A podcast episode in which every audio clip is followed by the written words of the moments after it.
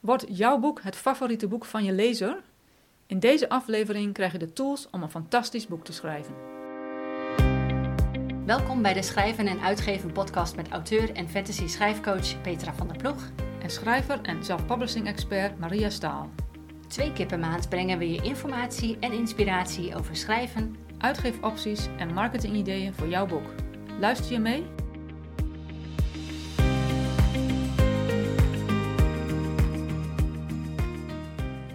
Hallo allemaal, ik ben Maria Staal en het is vrijdag 12 augustus 2021. Dit is aflevering nummer 1 van de podcast waarin we praten over een fantastisch boek. Wat houdt dat precies in en waar wil je op letten? Petra en ik hebben het over genreconventies, hoe je overzicht kunt houden tijdens het schrijven en hoe je echte personages kunt neerzetten. Veel luisterplezier!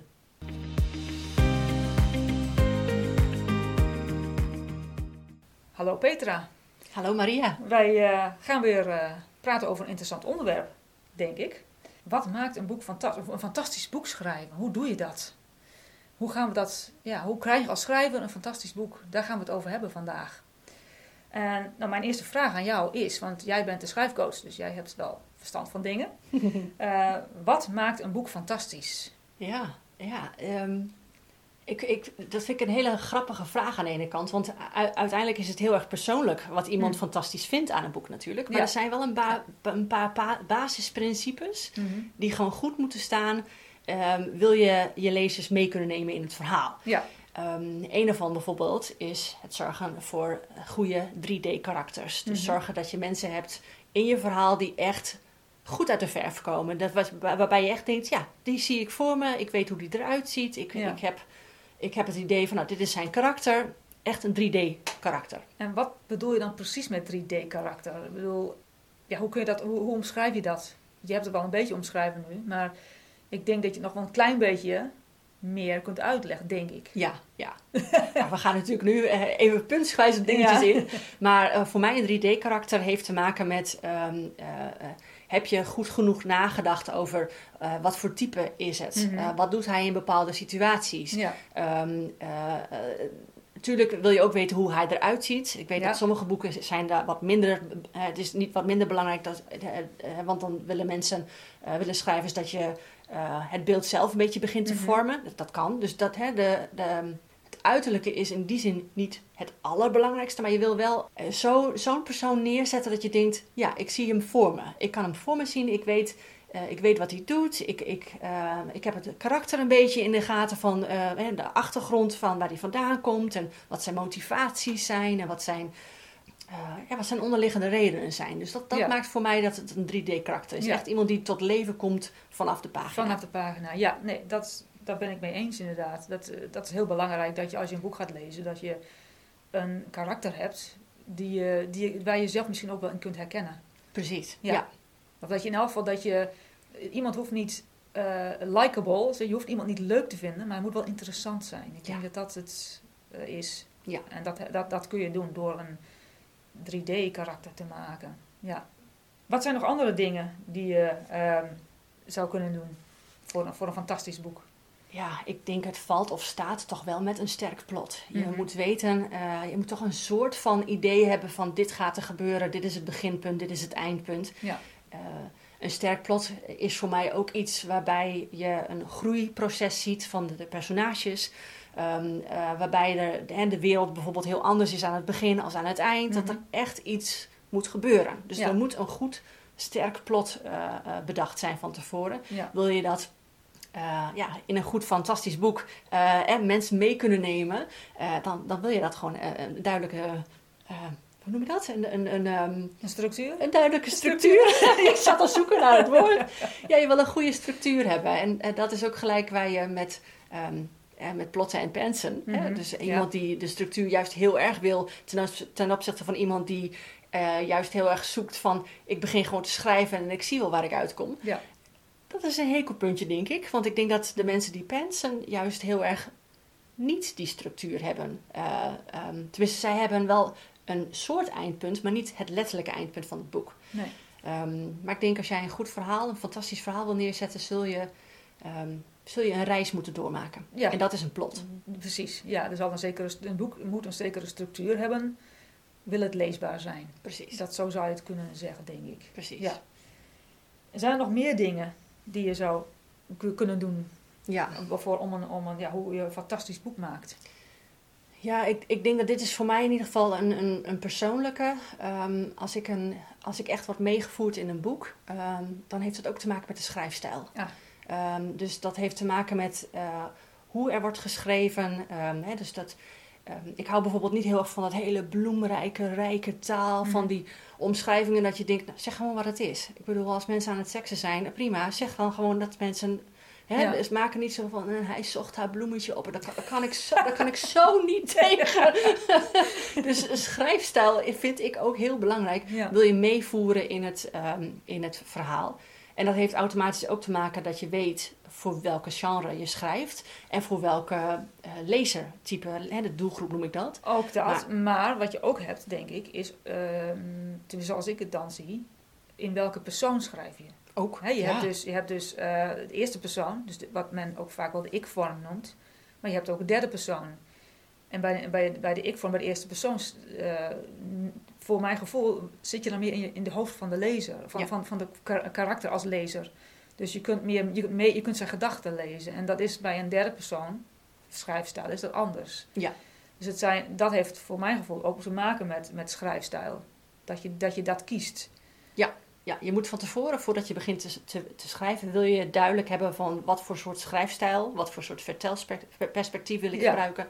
Ehm, en ik zelf, eh, mijn, mijn boekenserie bijvoorbeeld is in de ik-vorm. Oh, Ik merk dat ik dat een hele fijne manier vind om echt een lezer mee te nemen. Mhm. Omdat je vanuit een ik-vorm kun je jezelf letterlijk in die persoon neerzetten. Ja. Want je, je, je, ja, ik ging op reis. Oh, ik als lezer, ik ga op reis. Weet je? Dus je kan gelijk die link leggen met, ehm, met de reis aan zich, met de personage aan zich. Ja. Ehm, dus ik denk dat die twee in die zin aan elkaar gekoppeld zijn. En dat wil je van tevoren duidelijk hebben welke kant je op wil. Want als je in eerste instantie begint vanuit een ik-perspectief en je gaat dan ineens over op een derde eh, vertelperspectief, ja, dat, dat kan niet. dat kan Nee, niet. Dat, nee, dat, werkt niet. eh. En, en het kan ook zijn dat je eh, misschien begint te schrijven in een derde persoon. En later erachter komt na vijf hoofdstukken van het, het bevalt me toch niet. Mm. Het, ik, het voelt niet goed. Ik ga toch over naar de eerste persoon. Moet je alles herschrijven naar de eerste persoon. En dat is best lastig. Ja, ja. Want dan krijg je een heel, je krijgt een heel andere dynamiek. Klopt, Ja. klopt. Ja. ja, ik denk dat als je, als we teruggaan naar de vraag van hoe maak je, eh, hoe maak je een fantastisch boek? Je wil een lezer meenemen in het verhaal. Ja. En dat heeft gewoon verschillende basisprincipes waar het dan aan moet ja. voldoen. Ja. En, en nog een van de andere basisprincipes is denk ik dat je, wat jij al aanhaalde, van dat je, dat je weet in welke genre je schrijft. Ja. Ja, want ik bedoel, eh, je hebt bepaalde.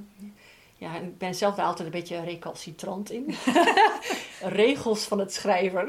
Eh, want je hebt ja, iemand die een fantasyboek oppakt, bijvoorbeeld, verwacht een bepaalde soort verhaallijn. Die verwacht een bepaalde. eh, dit gaat er gebeuren. Ja. Ehm, en als jij het helemaal om gaat gooien, het kan, het kan werken. Ehm, maar het kan ook zijn dat je je lezers tegen de, eh, tegen de, tegen de borst stoot. Het is een risico. Het is een risico. Dus, je- dus je wil wel een basis hebben van... dit zijn dingen die eh, mijn genre verwacht. Wil ik mijn verhaal eraan voldoen? Prima. Ga ik hier en daar wat afwijken? Oké. Ehm, maar weet dat je dan een beetje een risico neemt. Dus Ja. dat kan een... een eh, maar goed, aan de andere kant kun je ook daarmee misschien een bestseller in huis halen. Dus Ja. het, het, kun- het kan alle kanten Het in die zin alle-. Ja, dat Dus kan. eh, Ja. vandaar dat ik met regels altijd een beetje... hmm, Hmm. ehm, eh, ik hou altijd die slag om de arm, laat ik het Ja. zo zeggen. Nou, wat ik zelf heel merk in, in, bij detective verhalen, vooral bij Cozy Mystery bijvoorbeeld, dat is een beetje zeg maar, Miss Marple-achtige eh, cozy- eh, mystery verhaal, detectives. Ja, daar heb je specifieke dingen moeten daarin voorkomen, moeten gebeuren of juist niet gebeuren, want anders dan is de, de, de lezer vindt dat, die, die legt het boek weg. Ja. Als er bepaalde dingen niet gebeuren of juist wel gebeuren, bijvoorbeeld dat er echt bijvoorbeeld een hele bloederige moord heel duidelijk wordt beschreven, dat moet je in een Cozy Mystery niet doen. Hmm. Dus je moet er gewoon, dat, dat moet je houden voor meer eh, de CSI-achtige eh, detective verhalen, zeg maar. Dus dat, is, dat, zijn, dat zijn eigenlijk ja, wat ik dan de genreconventies noem. Hè. Dat er zijn bepaalde dingen die gebeuren gewoon in, een- in een genre wel of niet. En de lezer verwacht dat en die, die, die vindt dat prettig. En die komt daarom terug. En die weet dat een, een, een boek in een bepaald genre is. Dus je verwacht bepaalde dingen, zijn die dingen er niet. Is, is de kans dat hij niet meer deel 2 in de serie gaat Ja. lezen. Ja. ja, je wil niet af, te veel afwijken. Nee. Ik heb dat zelf een voorbeeld gehad. Ik had op een gegeven moment een, eh, een, een boektekst had ik, ges- had ik gelezen, zo'n flaptekst. Denk, oh, dit is een fantasieboek met een, eh, eh, een- en dan gaan mensen in een geestvariant en het, het klonk zo fantastisch. En ik, begon, ik heb het boek gekocht en ik heb het gelezen en er was totaal geen fantasietint aan. Nee, nee. En dan denk ik, ja, dan heb jij, dan, je geeft de lezer compleet verkeerde verwachtingen. En ik was dus daardoor ook heel erg teleurgesteld, want het was niet het verhaal wat ik had Wat verwacht. je had verwacht. Nee. Dus je mag er best wel wat af, afwijken. Maar ook inderdaad, als jij een, een thriller of een. eh, nee, niet een thriller is niet echt het goede woord, maar eh, een murder mystery. Mhm. Als je dan geen moord hebt, Ja. dan heb je geen murder Nee, mystery. nee, klopt. Hè, dus dus je, je wil een basisgegeven, wil je gewoon duidelijk hebben van oké, welk genre schrijf ik in? En wat moet daar minimaal in voorkomen om daaraan te kunnen Om, de, voldoen? om de, de, de, de, de lezer het gevoel te geven dat het een fantastisch boek is. Precies. Maar hoe doe je dat dan? Waar moet je op letten? Hoe, hoe schrijf je een fantastisch boek? Van? Waar moet je op letten als je aan het schrijven bent? Ja, een van de eerste dingen die ik zou zeggen is weet waar je naartoe schrijft. Met Ja. andere woorden, heb een bestemming in gedachten van nou daar moeten we heen. Ehm, eh, hoe ik het doe is, ik heb een verhaallijn van tevoren bedacht. Eh, hier beginnen we, dat is ongeveer het midden en dat is het eind. Ja. Dus ik heb het vrij goed gestructureerd. Eh, zet ik het op van waar we naartoe gaan. En daarmee wijk je niet te veel af van het verhaallijn. Iemand Nee. die aan het pensen is, zal dat dus niet hebben. Maar die zal toch wel op zijn minst een eindbestemming van dat hoofdstuk willen hebben. Ja, Van waar schrijf ik nu naartoe? lijkt mij. Hè? Want Ja. anders dan zijn het gewoon woorden. Je wil wel ergens naartoe wil schrijven. erg naartoe schrijven, ja. Ehm, dus dat is denk ik wel de eerste stap. eh, Waarbij ik zou zeggen van, wil je een fantastisch boek? Weet waar je naartoe schrijft. Ja, ja ik zou zeggen als, als plotter, ik ben natuurlijk een, een doorgewinterde plotter, zorg voor een juiste, de goede structuur. Want eh, ik denk zelf dat als een boek die geschreven is door een penser, daar zit ook een structuur in. Mhm. En eh, ja, ik, ik zelf verwacht altijd heel erg bepaalde, dat bepaalde dingen gebeuren op bepaalde plekken. Zo, zo lees ik ook een boek, dat, is, dat, is, ja, dat ben ik. En als dat niet gebeurt, dan, ja, dan word ik wel teleurgesteld. En dat heeft niet per se met genreconventies te maken. Maar bijvoorbeeld, ik zal een voorbeeldje geven. Ik heb een keer een boek gelezen, was, werd aangeprijsd als Cozy Mystery. Er was ook wel een moord, maar die was pas, ik zat op mijn e-reader te lezen, dan kun je heel makkelijk zien hoeveel procent je zit. Dat de moord kwam pas op 60 procent. Hm. Dat is al ver voorbij het midpoint. En terwijl eigenlijk de genreconventie is, de moord moet, moet in elk geval voor de eerste, de eerste kwart moet mo- moord voorkomen. Dus ik, heb, ik had echt zoiets van, nou, dit, dit kan gewoon niet. De structuur, met deze mevrouw heeft de structuur, de genreconventies niet en de structuur niet. Want hoe, als je nou zo lang wacht met een moord doen, dan weet je ook niet in, de, in, de, in het tweede gedeelte van... eh, gaan ze dan alvast op zoek naar de moordenaar, enzovoort, enzovoort. En er zit een bepaalde... Ja, een soort van hero's journey zit zelfs in een detective verhaal. Heb je er gewoon in. En dat zat er niet in. Hm. Dus ik heb... De, de, zij heeft nu nog... De hele serie is nu tien, tien boeken, maar ik ga die andere boeken niet lezen. Daar heb ik helemaal geen behoefte aan. Ik ben bang dat ik eh, de kat in de zak koop, zeg ja, maar. Ja.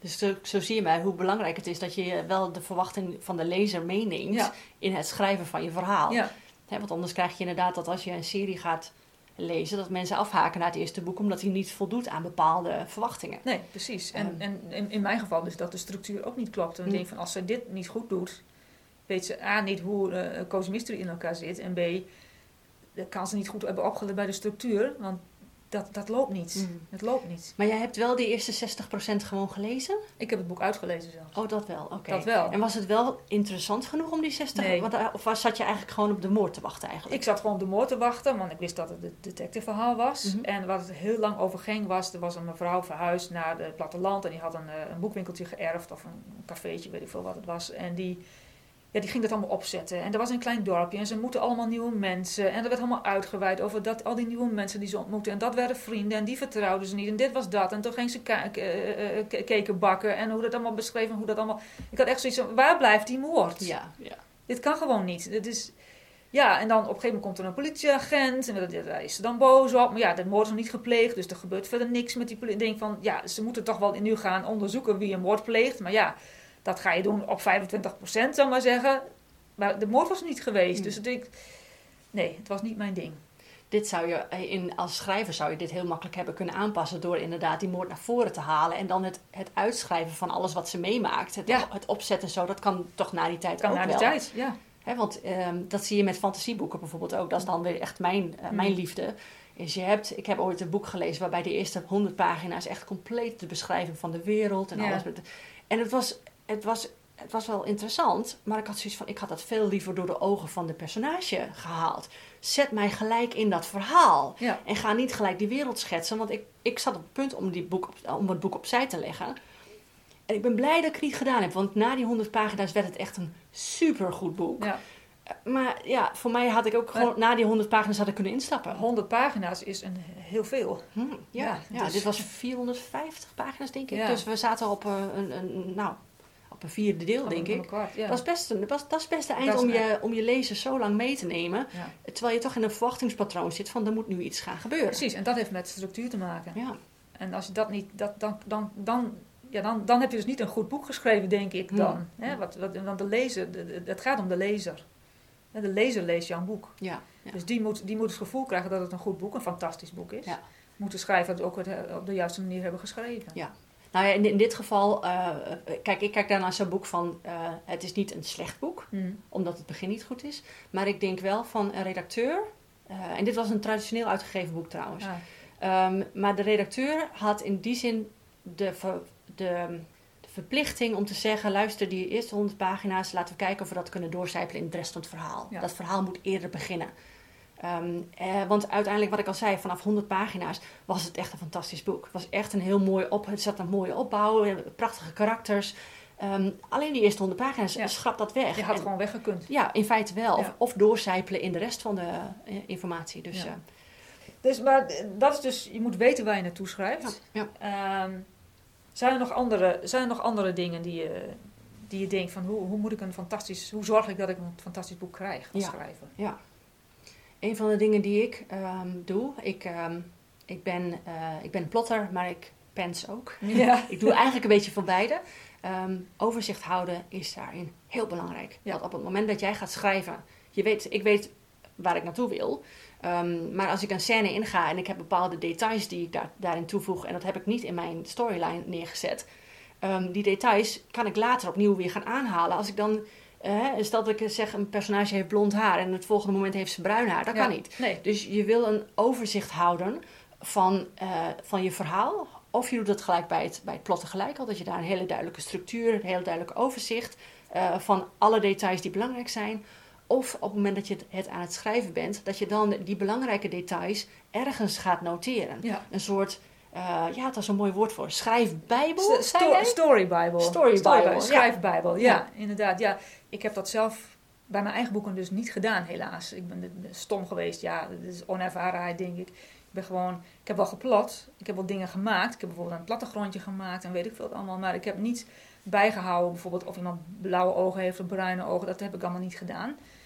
Dus ik heb nu eh, twee eh, lange boeken en twee kortere verhalen. En ik merk nu dat ik dingen ga vergeten. Mhm. En dat ik had gewild dat ik ze zou gaan hebben opgeschreven. Dus ik ben eigenlijk een maand of twee, drie geleden begonnen met het maken van een story bible. Door, om dus die boeken terug te lezen en denk van wat moet ik er allemaal inzetten. Dat is een ontzettende pokkenwerk, laat ik het zo maar noemen. Ja. Dus doe dat van tevoren of doe dat tijdens het schrijven, maar doe het niet achteraf. Dat, Ja. Is, dat is heel belangrijk. En de belangrijkste tip die ik daarin kan meegeven is: eh, als je twijfelt of iets wel of niet terug gaat komen, schrijf het gewoon op. Ja. Ehm, ik heb het met eh, personages, ik heb het met eh, omgevingen waar ze, waar ze komen, hoe ziet dat eruit? Hè, eh, ga- gaan we, is de deur groen of is de deur blauw? Ik bedoel, dat zijn van die, van die kleine dingetjes waarbij ik, ik heb regelmatig tijdens mijn serie mijn boeken terug moeten kijken van oké, oh ik weet dat ik het eerder heb ge- eh, maar wat heb ik ook weer gezegd toen? Ja. En dan moet je weer terug gaan bladeren. Ja. En gelukkig heb ik alles eh, digitaal, maar en dan kun je natuurlijk op trefwoorden gaan proberen die scène terug te zoeken. Eh is niet altijd even makkelijk. Nee, dat is een pokkenwerk. Ja. Dus je wil eigenlijk gewoon ehm, ja, de- dat overzicht gewoon heel duidelijk houden. Liefst dat je te veel erin doet dan te weinig. Ja, Ja. daar ben ik, ben ik helemaal mee eens. Zeker na mijn ervaring. Aldoende leert men, hè? Ja, precies. Zo, zo gaat dat. Ehm, nou, wat, wat is een manier, ehm, hoe hou je de aandacht van je, van je lezer vast als je bijvoorbeeld aan het schrijven bent? Hoe, ehm, hoe doe je dat? Hmm. Ik denk dat jij daar anders in staat als ik. Ja. ik ben een plotter en jij bent meer een plancer. Planter, Planter. Ja, ja, ja. ja ik, eh, als je kijkt naar eh, eh, wat jij zelf een fantastisch boek vindt, Mhm. is een hele mooie manier om te, te weten: oké, jij vindt, ik, ik, ik hou van fantasieboeken. Mhm. En als ik een fantasieboek heb waarbij ik denk, oh, dit vind ik een fantastisch verhaal. Hier ga ik echt zo mee, eh, mee in het verhaal. Dan kun je dat gaan onderzoeken. Van, ja, maar wat maakt het dan waardoor ik die aandacht in dit boek hou? Ja. Waardoor wil ik nog een keer, nog een hoofdstuk? Waardoor, wat zijn, wat, zijn- wat zijn dan die dingetjes? Dan zijn een van de dingen is bijvoorbeeld van een goede verdeling tussen spanning en rust. Ja. Als jij eh, een boek hebt die heel langdradig is en heel veel, nou wat ik al zei, die eerste honderd pagina's van het boek wat ik net zei. Ja. Ehm, het is zeker een toevoeging aan het verhaal, maar het was te veel in die rustmodus. Ja. Het miste de actiepunten. Dus je moet een goede lijn vinden in die opbouw tussen rust en spanning. Ja. En, eh, of niet die opbouw, de, hoe noem je dat? De, ehm, Flow. de flow. De flow. De flow, ja, het, het moet een wisselwerking zijn. Ja. Dus, eh, dus dat lijkt mij in ieder geval een van de belangrijkste dingen. Ja, en dat is nog niet zo super makkelijk. Nee, zeker niet. Want het heeft, het, heeft ook, het heeft met structuur te maken, maar eigenlijk ook weer niet. Dat is het punt namelijk. De, de Ja. flow is iets wat je zelf een beetje moet aanvoelen, denk ik. Terwijl, je, ook terwijl je schrijft. Ja, en heel veel dingen wat ik in ieder geval heb gemerkt is ehm, met, met schrijven, en dat, dat, dat zie ik ook in de gesprekken die ik aan- met andere schrijvers voer, is als je heel erg gaat op basis van alle regeltjes in boeken en hoe, hoe bepaalde dingen opgezet moeten worden, maar je investeert niet in het feeling krijgen met het genre en met hoe, hoe het verhaal verteld wordt, dan ga je iets missen. Dan wordt het te pragmatisch, dan Ja. wordt het te...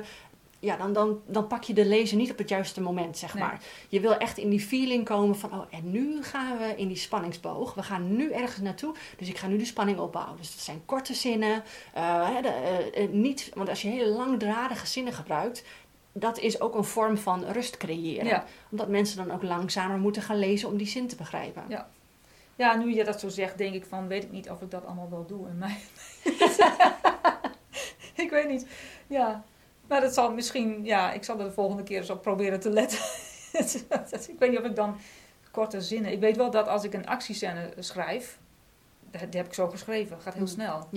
Ja. Dat, Maar dat is ook goed, want Ja. je wil ook in het gevoel zitten van die actie. Ja. Als jij namelijk heel erg gaat nadenken van oké, en hoe houdt hij zijn pistool dan omhoog? En hoe, hè, er is een indringer in je huis en, en ik pak nu een pistool en ik heb hem achter in mijn zak. En ik, je gaat hem helemaal omschrijven hoe Ja. die, dat, dat brengt zoveel rust in die scène. En dat, is, dat, dat past niet Dat bij die scène. niet. Want Nee. je hebt een, een, een dader tegenover je. Dan wil je meteen, en zijn greep hebben, je wilde gelijk een soort actie. Dus de, je denkpatroon moet ook sneller Moet, zijn. dat, zijn, hè, dat kan niet anders. Je kan niet in een langzame manier een actie vertellen. Dat, Nee. dat kan niet. Nee. Daar haak ik gelijk even op in, want eh, je, je wil ook een, ik noem het een backstory. Je wil ook Mhm. een interessante backstory hebben. Met andere woorden, je wil de motivaties van je, eh, van je ehm, karakters wil je heel Mhm. duidelijk hebben. Dat heb je natuurlijk in het begin heb je al, al, al bedacht. Ja. Ehm, maar dat betekent ook dat elke scène waarin jouw karakter zich, ehm, waarin, jouw, waarin jouw karakter naar voren komt, moet passen bij dat karakter. Met Ja. andere woorden, als hij iets doet wat totaal niet ligt in zijn manier van werken, eh, je wil het uitleggen. Waarom is hij nou ineens zo anders? Is er een psychisch iets aan de hand? Of is er. Je, je, hè, want het haalt iemand uit het verhaal als, Ja. als het niet consequent is met waar je tot nu toe naartoe gaat met zo'n wat je hebt opgezet. Precies. Ja. En dat heb je natuurlijk al gedaan. Tenminste, ik, ik doe het als, als plotter, doe ik het al als ik een, eh, een, een karakter ga, eh, ga neerzetten. Maar tegelijkertijd, en tijdens het schrijven doe ik dat niet zozeer meer. Dat is, ik, ik doe het meer in de plotfase. Dat ik dus eh, merk als ik een, eh, ik ga een backstory maken. Want mijn karakter moet, eh, iets, meege- iets, moet iets meemaken. Maar hij, hij is geworden, want dat is, dat is het punt. De lezer ontmoet een ka- karakter op pagina 1. Maar ondertussen heeft hij al wel een heel leven. Stel, die persoon is 40 jaar oud. Mhm. Heeft een leven van 40 jaar al geleefd. En dat heeft hem gemaakt tot wat hij is. En dat is, eh, de, als jij als schrijver, die persoon bestaat niet in werkelijkheid. Dus jij als schrijver hebt deze persoon bedacht. Dus jij moet bedenken wat deze persoon heeft meegemaakt. Wat hem heeft gemaakt tot wat hij is op pagina 1. En dat is backstory. En het belangrijkste met backstory is, het hoeft niet allemaal in het boek. Nee, zeker maar je niet. wil het laten blijken uit de acties die hij doet. Ja. Want dat hebben wij ook als wij nu iemand tegenkomen. eh, hè, stel inderdaad, ik kom in, de- in, het, in real life kom ik een 40-jarige iemand tegen. En die doet iets dat ik denk van, huh, waar komt dat vandaan? Waarom doet hij nou zo? Ehm, als ik dan te weten kom van, oh, maar hij heeft een, ehm, weet ik veel, hij is eh, ooit... ehm, eh, heeft ruzie gehad met iemand in een, in een winkel en, en daardoor heeft hij een kort lontje. Wat het ook maar is, je wil wel duidelijk maken in het verhaallijn waarom iemand reageert op, op, op de manier waarop Omdat- hij ja. reageert. En dat is denk ik ook de mooie. Je kunt het soms verborgen laten, want soms weten de karakters ook niet eens dat ze reageren op een bepaalde manier omdat ze iets, een trauma hebben uit het verleden. Klopt. En ja. dat kun je natuurlijk in het verhaal het laten openbaren naar zichzelf. Dat is dan denk ik de, ja, de, de, de, de- dat de karakter volwassen, niet volwassen, maar dat hij groeit. Ja, groeiproces. Het Ja. groeiproces van de karakter zelf. Ja, want het kan ook best zijn dat het karakter op pagina 1 ook nog niet weet dat een bepaald trauma inderdaad zijn, eh, dit als, als gevolg heeft, dat hij daardoor zo reageert. Ja. Dus, eh, en, en dat jouw lezer dan ook denkt van, nou, waarom reageert hij nou zo? Dat is prima. Ik bedoel, die vraag is juist goed. Dat is een soort spanningsboog die je opbouwt. Ja. Ehm, maar zorg wel dat je die hebt beantwoord aan het eind van het verhaal. Ja. Want anders gaan mensen denken, ja, maar het past gewoon niet bij die personage. En Nee. ik heb ook geen redenatie gekregen waarom die zo reageert. Precies, precies. Nee, dat is het. Dat is, ik denk dat we daar nog eens vaker over moeten hebben, want het, het neerzetten van een 3D-karakter Mm. is een ontzettend interessant proces. Ja. Daar, kan je, daar kan je uren over praten. Oh, zeker. Ja. En er zijn meerdere aspecten wel wat Ja, we in zo'n aflevering sowieso, bespreken. Sowieso. Ja, ja. Maar eh, nee, inderdaad, eh, personages, daar komt heel veel bij kijken. En, en ehm, eh, het, het is ook gelijk wel heel erg mooi, want je leert je, leert je karakters op die manier kennen. En, en dat wil je echt. Je wil echt een goede verbondenheid voelen met je karakters. Eigenlijk voordat je gaat schrijven. Voordat je gaat schrijven, ja. Want dan, dan heb je echt het idee van, ja, maar Pietje gaat dit doen. En dit gaat er nu gebeuren. En dan weten we dat dat is het gevolg. En Ja. op die manier wil je een, een lezer meenemen. En wat is, nou hebben we het iedere keer gehad over, eh, wat is het ehm, fantastisch boek. Mhm. Maar wat vind jij nu specifiek? Wat vind jij een fantastisch boek? Noem eens een voorbeeld.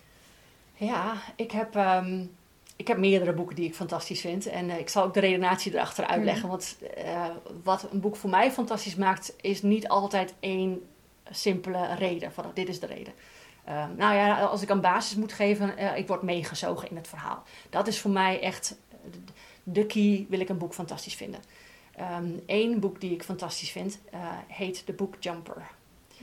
En Zij is geschreven door, volgens mij heet ze Mathilde Glazer, Glezer. Het is, een, het is een Duitse vrouw Oh, die het boek heeft geschreven. Ik heb hem in het Engels gelezen.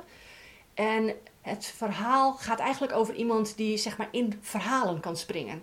Nou, willen we dat allemaal niet. Dat Ja. we een boek openslaan, dat we er echt in kunnen springen. Dat is toch fantastisch. Dat hele idee al vond ik fantastisch. Dus ik denk, oh, ik ben heel benieuwd naar de uitwerking. En ik ben niet teleurgesteld Ja, nou, omdat je namelijk heel erg wordt meegenomen in het verhaal. Er zit ook nog een achtergrond in. Het wordt ook uitgelegd. Het is niet alleen maar een beetje fantasie. Het wordt ook uitgelegd waar- waarom het op die manier gebeurt. Ja, ik had zoiets van, dit vind ik echt het pareltje van het jaar. ja. Ja. Ja. Ja, en eh, ja, mijn, mijn go-to is altijd Harry Potter. Ik Oh, vind Harry ja. Potter altijd... Ja, dat is, dat is mijn basis geweest van als ik ooit zo'n type verhaal kan schrijven. Mhm. eh, met de achtergrondinformatie die zij al, hè, die, Ja. die J.K. Rowling al heeft. Die ook niet eens allemaal in het verhaal terechtgekomen is. Nee. Maar waarbij je gewoon merkt, dit is zo'n rijke wereld. Ja. Ja, dat is voor mij echt het, het voorbeeld waar je als fantasieschrijver in ieder geval graag naartoe werkt. Ja, en ik denk niet alleen als fantasieschrijver, want ik vind Harry Potter ook heel erg leuk. Ik heb ze allemaal gelezen en het is gewoon inderdaad de wereld die er is.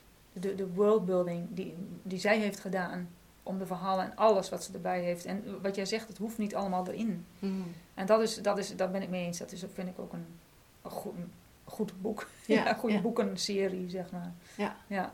Ja, want ik, ik, ik, ik heb bijvoorbeeld ook eh, Stephen King bijvoorbeeld. een bepaalde boeken van hem vind ik veel te langdradig, kan, ik, niet, kan ik niks mee. Eh, ik heb uiteindelijk heb ik It gelezen omdat ik dacht, ja, ik, ik, wil, ik wil van die clownfobie af. Nou, dat werkte niet. Toch niet? nee, maar dat maakt ook niet uit. Ik was ook gewoon nieuwsgierig hoe zou het boek zijn. Want ik had natuurlijk de films gekeken. Nou, prima. Ehm, maar hij heeft ook andere verhalen die ik, die ik juist wel weer heel goed vind. Dodelijk Dilemma bijvoorbeeld vind ik heel goed. Het gaat over iemand die vijf jaar in coma ligt, eh, wakker wordt en vervolgens een voorspellende gave heeft. Ehm, ik heb een boek van hem gelezen dat heet De Marathon. Dat is ook een boek die heel erg realistisch was van mensen die moesten een bepaalde marathon lo- lopen, maar die moesten op een bepaalde snelheid blijven. Dus die spanning die zat er op elke pagina. Ehm, dus zo zie je, elk verhaal eh, kan jou eh, kan overkomen bij jou als een fantastisch verhaal op basis van verschillende principes. Ja. Maar bij mij is de basis, ik moet meegenomen worden in het In verhaal. het verhaal, ja. ja. Nee, dat klopt. Nou, voor mijzelf... Ja, ik, ik vind het heel lastig om een, om een... Wat vind ik nou een fantastisch boek? Op een of andere manier vind ik dat lastig om dat aan te geven. Ik weet niet precies waarom. Ik lees wel heel veel. ik lees ook heel veel boeken die niet zo heel goed zijn. Maar wat ik dus wel heb, ik let heel erg op de structuur. Dat is een van mijn, mijn dingen. Dat Mhm. komt ook als, als plotter, denk ik. Dat ik daar eh, naar kijk. En wat ik wel interessant vind, is dat, dat, er dus, dat de karakters interessant zijn. Eh, goed opgebouwd, goede backstory hebben. Dat de wereld goed is gebouwd. En dat de structuur goed in elkaar zit.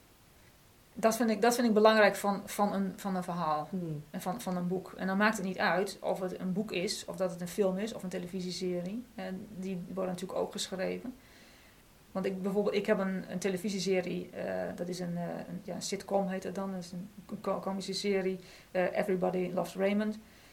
Die heb ik allemaal op DVD. Het zijn negen seizoenen geloof ik. En die, kijk ik nog regelmatig, twee keer per jaar kijk ik alle, alle afleveringen. En ik, ik, ik, iedere keer ontdek ik weer nieuwe dingen, omdat het gewoon zo goed in elkaar zit. Hmm. En bovendien heel veel humor heeft. Ja, ja. Dat is, ja, het, is wel, het is wel mijn ding. Het moet, ik, heb, ik hou van lichthartige Ja. dingen, niet van hele zware dingen. Dus dat heeft natuurlijk ook mee te maken. Maar als je de, mensen denken wel eens van het is maar gewoon een sitcom. Nee, het is niet gewoon een sitcom. Het zit super in elkaar. En ze hebben er echt serieus over nagedacht hoe ze het hebben opgebouwd. Ja, ja. Ja. Ik denk ook net hoe je ernaar kijkt, inderdaad. Hè? Ja. Of, of je het, het eh, gewoon even als tijdverdrijf ziet. Hm. Of dat je inderdaad op de manier hoe jij naar de serie kijkt Ja. met de structuur. Dus eh, ja, ik denk dat dat ook heel belangrijk is. Dat je voor jezelf ook weet van hè, wat, wat vind ik een fantastisch boek. Ja. Ehm, schrijf je ook in hetzelfde genre als dat je ook leest. Ook Dan kun je daar ook al voorbeelden uit halen. Wa- Wat, maakt dat dit boek mij zo heeft gegrepen? Dan weet je ook gelijk van oké, maar als ik dit dus ga toepassen in mijn eigen verhaal, kan ik dus lezers op diezelfde manier meenemen. Precies, Nou, dan weet je ook gelijk eh, wat je te doen wat hebt. je te doen hebt. Ja. ik vind het eigenlijk wel een hele mooie afsluiting. Ja. Ik denk dat, dat we als conclusie kunnen hebben dat eh, je, moet de, je moet de schrijver meenemen. Eh, een structuur is ook belangrijk. Je moet een lezer meenemen. Je moet de lezer, schrijver ook, ook. ja, ook. Als je zelf moet je ook meenemen, want. Tuurlijk, ja. Jij wilt toch zelf ook op reis voor je boek heen? Zeker. Dus ik denk dat dat, dat belangrijk is. En eh, ja, ik denk nog, ja, zorg dat je, dat je weet hoe je moet schrijven. Hmm. Dat is ook denk ik belangrijk. Ja. ja. Veel lezen en veel oefenen en veel schrijven. En gewoon lekker gaan. Vind ik een hartstikke goeie. Perfect. Dankjewel voor het gesprek. Jij ook.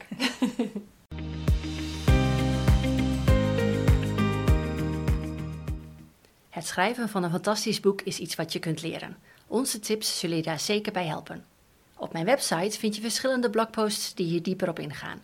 Lees bijvoorbeeld eens hoe schrijf je een pakkend verhaal. De link vind je in de show notes. De volgende keer gaan we het hebben over geld. Moet je investeren in je boek? En wat zijn de belangrijkste uitgaven? Daarover de volgende keer meer. Bedankt voor het luisteren. We hopen dat je het leerzaam vond. Meer informatie en inspiratie over schrijven vind je op Petra's website fantasyschrijfcoaching.nl. Wil je meer weten over uitgeven en marketing? Ga dan naar mariastaal.nl. Op beide websites vind je ook de show notes en de links naar eerdere afleveringen. Heb je een idee voor een volgend onderwerp? Stuur ons dan een berichtje. Tot de volgende keer.